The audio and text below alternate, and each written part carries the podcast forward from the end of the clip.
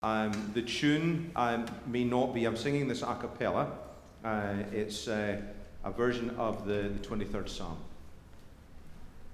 And we'll present to God his tithes and our offerings.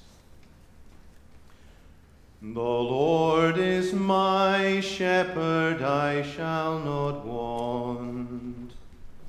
He makes me lie down in green pastures. He leads me beside the still waters. He restoreth my soul and guides my paths in righteousness for his name's sake.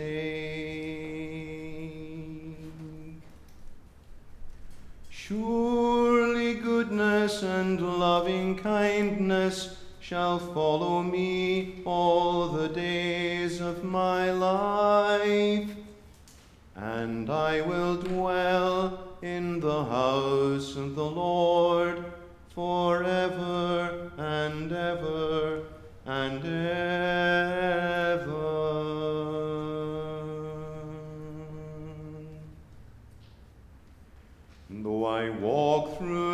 Valley of the shadow of death, I will not fear, thou art with me.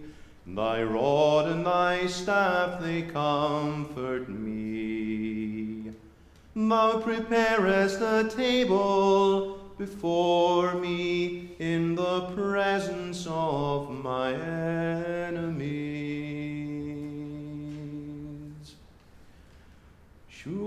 Surely goodness and loving kindness shall follow me all the days of my life, and I will dwell in the house of the Lord forever and ever and ever.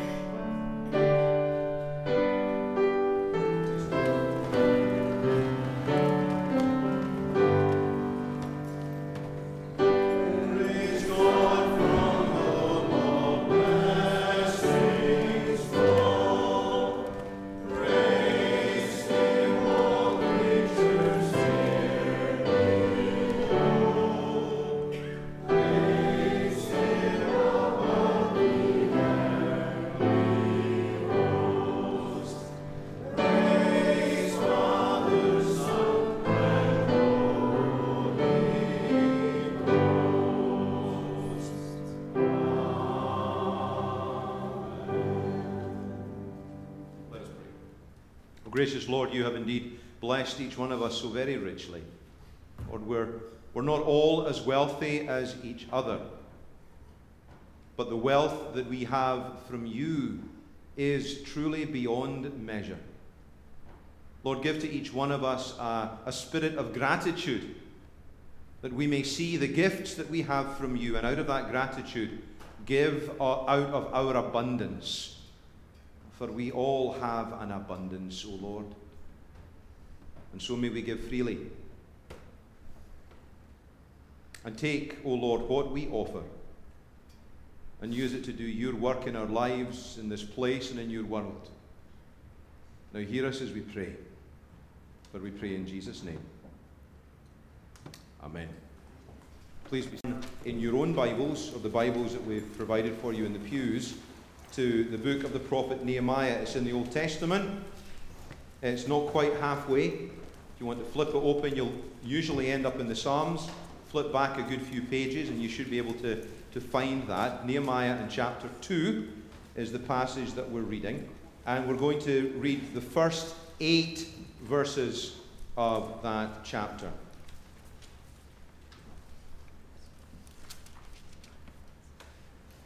Let's bow our heads and pray first before we read. Oh, gracious Lord, you have spoken to your people through this book throughout the generations. I pray that you would send your Holy Spirit upon each one of us that we might hear you speak today. Speak, O Lord, through the reading of these words. Speak, O Lord, through my voice. Speak, O Lord, into the hearts of each one as we hear these words and the exposition of these words.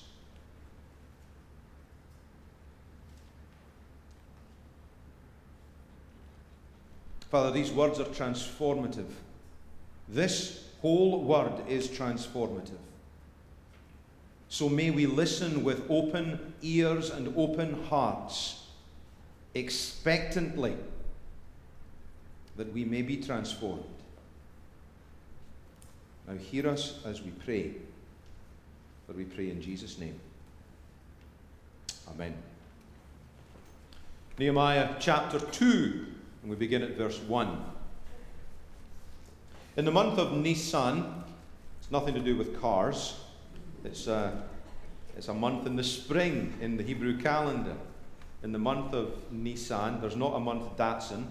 Uh, in the 20th year of King Artaxerxes, when wine was before him, I, that's Nehemiah, took up the wine and gave it to the king. Now, I had not been sad in his presence. And the king said to me, Why is your face sad, seeing you're not sick?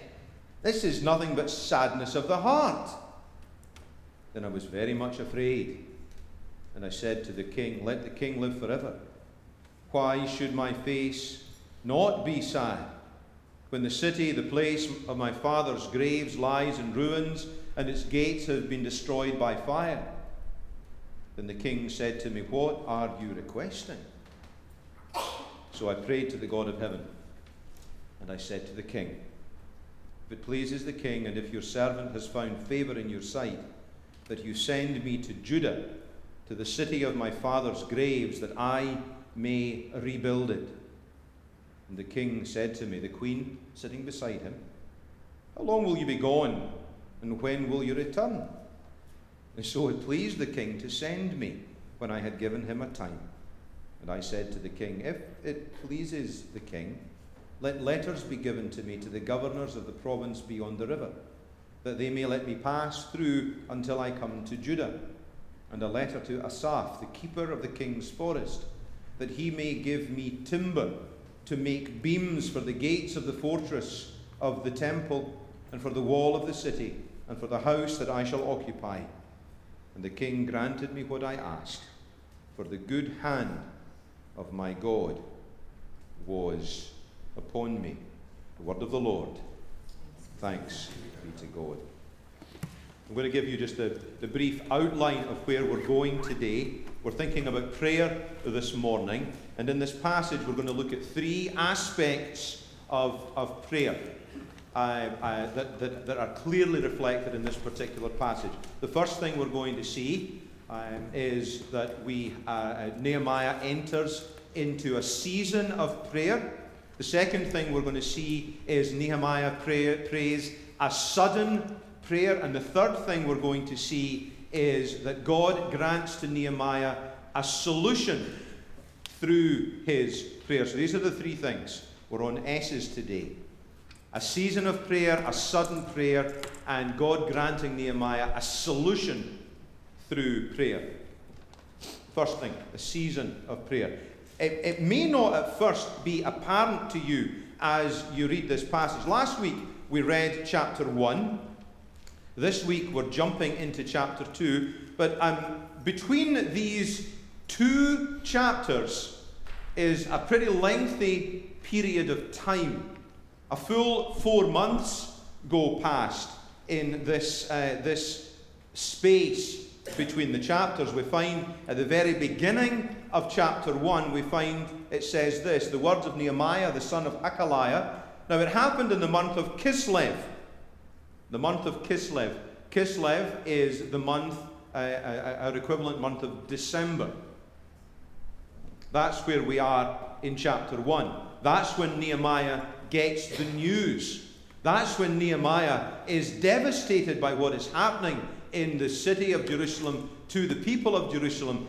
And that is when he enters into a period of prayer and fasting.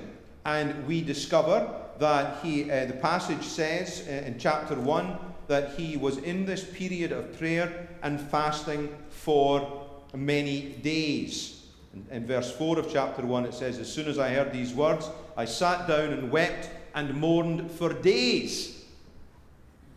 What it doesn't tell us in chapter 1 is just how many days that he is in mourning and fasting and prayer. But when we get into chapter 2, we find just how many days it is because we discover that this is in the month of Nisan.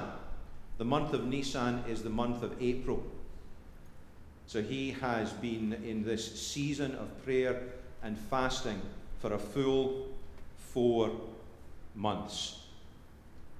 That's a great many days. Nehemiah seems to have been uh, a little bit um, uh, short on the truth, in a sense.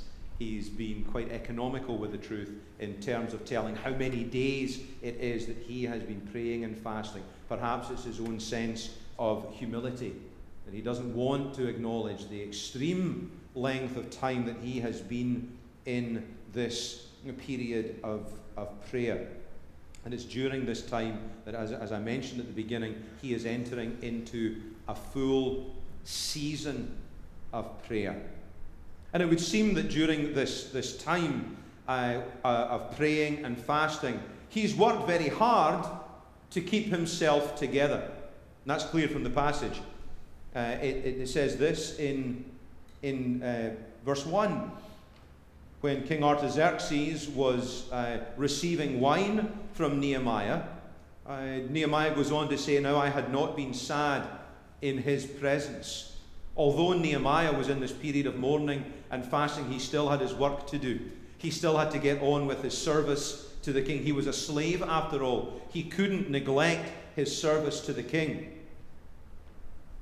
And so he was carrying out his work, and he was carrying out his work with either a, a, a, a somber face, as might befit a servant in that particular position, or with a cheerful disposition. I don't know, the text does not get into that. But it's certainly clear from this text that he does not reflect his inner turmoil during this particular period. This is between him and God. And he is in God's presence for these four months, even while he's in the presence of the king. But his outward appearance is not reflecting his sadness, his inner turmoil. And it must have been simply in an un guarded moment or in a moment guarded by God that this great, mighty king Artaxerxes notices that something is amiss. And that's significant in and of itself that Artaxerxes notices a slave. Slaves are meant to be in the background, aren't they? But it's very clear from this passage that Artaxerxes must have had some type of fondness for this particular slave. You see, Artaxerxes' life was always in this man's hands. Quite literally, the cup was borne in his hands. The tasting of the wine to make sure there was no poison was done in the hand as well. The king's life was held in this man's hands, so there was a, an intimate trust and a significant trust that Artaxerxes had for Nehemiah. So he noticed that this man was sad. And it's significant that he didn't just notice, but he spoke to him and addressed him in his sadness. He knew this man well. He knew that he wasn't sick. He knew there was nothing wrong with the wine. He knew that what this man was going through was not a physical malady, but it was a sickness of the heart. Nehemiah, tell me what's going on. You're not sick. There's nothing physically wrong with you. You've been losing weight. I've seen that. Over the last four months, your weight has dropped and dropped. You're a shadow of your former self. You don't have the strength, you don't have the vigor, you don't have the joy that once you had. Tell me why you're why you are suffering so. What is going on? Now Artaxerxes apparently was known as the king with long hands. Now, that may be a, a, reference to his, he may have been a, a large man with very large hands, but it also may talk about his reach. He was a man who had a far reach, and the empire uh, spread far and wide. But not only did he have long hands, I think we can also say that Artaxerxes was a king with a tender heart as he reached out to his servant. Now, it was because of this season of prayer that Artaxerxes had noticed this condition with Nehemiah. And it's out of this season of prayer that Nehemiah was able to respond. It's because he had spent time with God, because he had spent time reflecting on his own heart, his own response to the people, his own response to the situation that he had, dis- that he had discovered from his brother who had come and shared this news. It was because of the season of prayer that he was able to be so forthright with the king. Why? Because he was not speaking on his own, he was speaking in a very real sense with the voice of God as well. I can imagine, perhaps you can as well, and I know there are, there are seasons in our, our lives where we know that there's something not right with a loved one, with someone in the church, with um, someone in our family. We notice there's, a, there's an issue, and we're not entirely sure how to address it, but we know that we need to address it. We know we need to speak to that loved one. And we wait and we pray. And sometimes it needs to be addressed quickly, but there are other times we need to wait for the right moment. We need to wait until the time is just right. And it seems like, in a very real way, this may have been what Nehemiah was doing. He was waiting on God's time. You see, he could have spoken to the king on any occasion about this situation. He was with the king every day, at every meal. He was a slave. He didn't get vacation time. He was there constantly, and he could have spoken at any moment. But he waited until God's time when the time was right. That's why I said earlier it may have been an unguarded moment for Nehemiah, but it might have been a God guarded moment for him. That this was God's time. This was God's time. Now, one of the things that we may imagine about seasons of prayer is purely and simply people being uh, in a room together with their eyes closed and their hands on their heads and, and mumbling in, in quiet or silent prayer. That might be what some of us will imagine about prayer. But it's very clear from this passage that Nehemiah's period of prayer, his season of prayer, was far more than that. There's an ancient uh, uh, Latin inscription that you find in a number of different places. Orare est laborare. In Latin, uh, uh, uh the English translation means to pray is to work. For the Christian, prayer is not an escape from life, but prayer is part of the essential work of our life. It's what God is calling us to. And how can we know what God is calling us to unless we are aware of His voice, unless we are spending time in His presence, listening to Him? And preparing ourselves. You see, one of the things that's very, very clear from this passage is that when, when Artaxerxes asks Nehemiah, what, what, do you, what do you need? There's no pause, there's no break. Nehemiah is able to give him an answer straight away. Well, I'm going to need letters. And I'm going to need letters to these particular people. I know who I need letters from Asaph the keeper of the king's forest. Give me a letter to him because he's the one that can provide for me all that I'm going to need to rebuild the city. I know what I need. So during this prayer time, it's not been a time sequestered doing nothing. It's been a time in God's presence, considering God's leading and God's guiding and God's direction, and making the practical plans that are required to fulfill the plan that God has for him and for God's people. That's what's happening during this, this season of prayer. That's the first thing. The second thing that we see is uh, not just a season of prayer, but we see a sudden moment of prayer, a sudden prayer coming up. Uh, when when uh, Nehemiah is before the king, first of all, he's very, very afraid. Again, you must understand that as a slave, his life was always in, in, uh, uh, on, on the line. If he did something wrong, if the king was not in a particularly good mood, he could be put to death. If he did something the king didn't like, he could be put to death. If his attitude was not quite right on the wrong day, he could be put to death. And so it starts with his fear. He was very much afraid. He didn't know really how to respond, but he knew that this was God's moment, so he responded honestly and he responded truthfully. And then the king says, What do you want? What do you want? How do you want me to address this? What do you want me to give to you? What do you want me to do for you? This is the great king Artaxerxes. And before he says anything else, I don't know if you noticed what happens immediately after that. So I prayed to the God of heaven. And then I said to the king, do you notice the order of things there? He prays to the God of heaven and then he speaks to the king. I wonder how often have you and I been in a situation where we've run our mouth, we've said something, and then we pray to God? How many times have you written an email and sent it and thought, oh my goodness, why did I ever send that? We've all done that. We speak and then we say, oh Lord, forgive me. Well, here is the order in which we need to address our communications with each other and with others and with the world.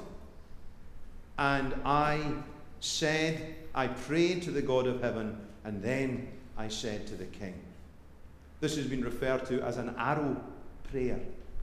A quick prayer shot up. It's not a season of prayer, but it's a prayer that Nehemiah knows is most appropriate. Why? Because he's had the season of prayer. He knows who God is, he knows where God is, he knows how to relate to God. He has this intimate, in depth relationship with his heavenly Father. And he knows in this moment he needs this real time connection with him. So he throws up a quick prayer Lord, help me. Help me. Give me the right words. I've been in your presence these last four months. Help me now.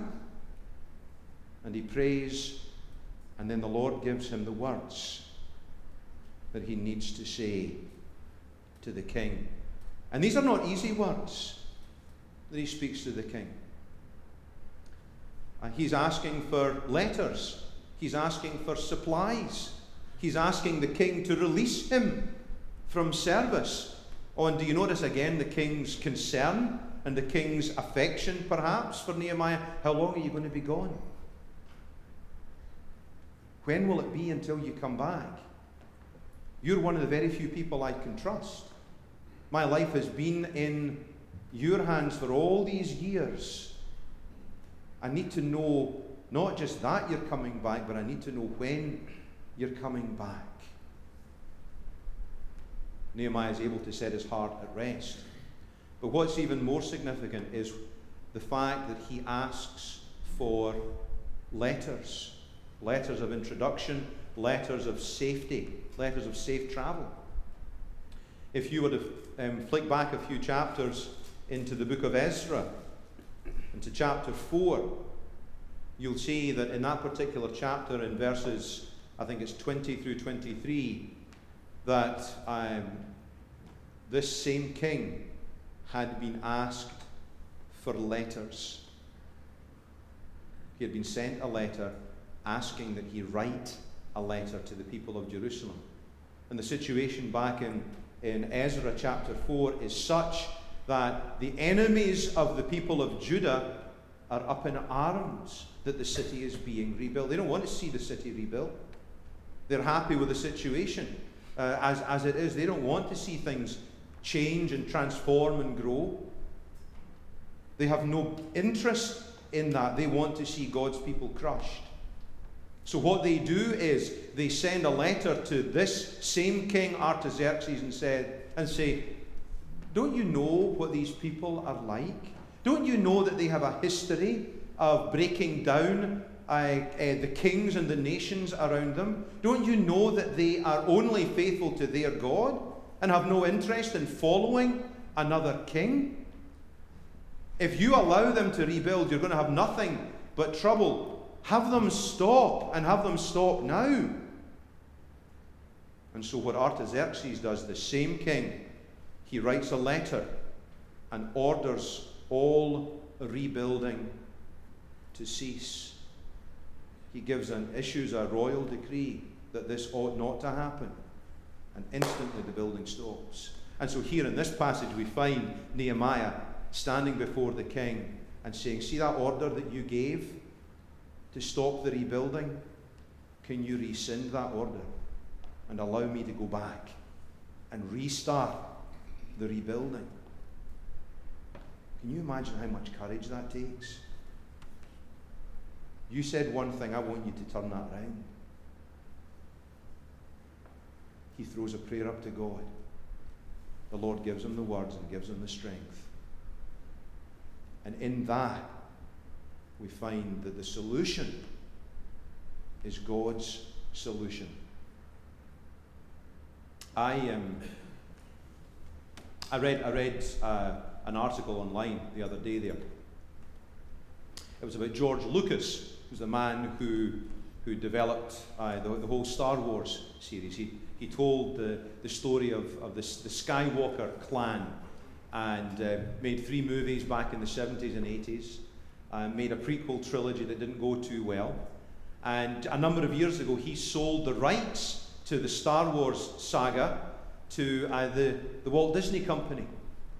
And they took that and they decided to make the final trilogy of Star Wars, among a whole host of other things as well that they're doing, some well, some not so well. But George Lucas sold the rights to the entire thing. Lucasfilm became a property of uh, the Walt Disney Company. And when Lucas sold the rights to that, he uh, also sold to them treatments that he had written, scripts, outlines that he had written for the last three Star Wars movies. And the Disney company bought those as well, with the understanding that they may or may not use them. No obligation to use them whatsoever. They also made an arrangement with uh, George Lucas that he could act as an advisor in telling the story from these, uh, these three movies. Again, with no obligation that they would use any of his stuff. When the first of the sequel trilogy came out a few years ago, uh, George Lucas, the report uh, said, uh, felt betrayed and he felt upset that his story had not been used. Here's the thing the story had ceased to be Lucas's story. He had sold the rights to the story, he had given the story away. It was someone else's story to tell. For Nehemiah, he was very much aware that the story that he was not just telling, but the story that he was living was not his story to tell. From start to finish, it was God's story. He was not just telling it, but he was living that story. Each step of the way, as we've gone through these two passages, he gave himself into God's hands and allowed God, if you can use a word like allowed with God, which I don't think you can, because God will do what God will do. But he entrusted himself into God's hands and into God's keeping.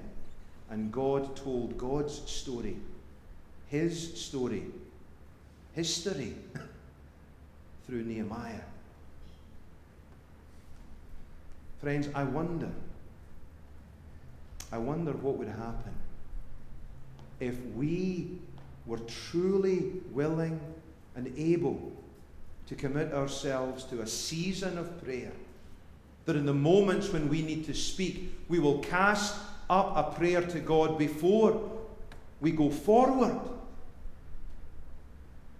And if we're willing to recognize that the story that we are living never has been ours and is not ours now, but is God's story. I wonder what would happen. And we'll find out in the next few weeks what happened for Nehemiah as he trusted in the Lord and began the process of rebuilding. Not only did he rebuild the city, but he rebuilt the, the, the people. And they flourished. And they became what God was calling them to be. May that be so for us. In the name of the Father, and of the Son, and the Holy Spirit. Amen. Our hymn is 353. My hope is built on nothing less. Hymn 353. And as we sing, I would uh, ask if the, the children and youth would.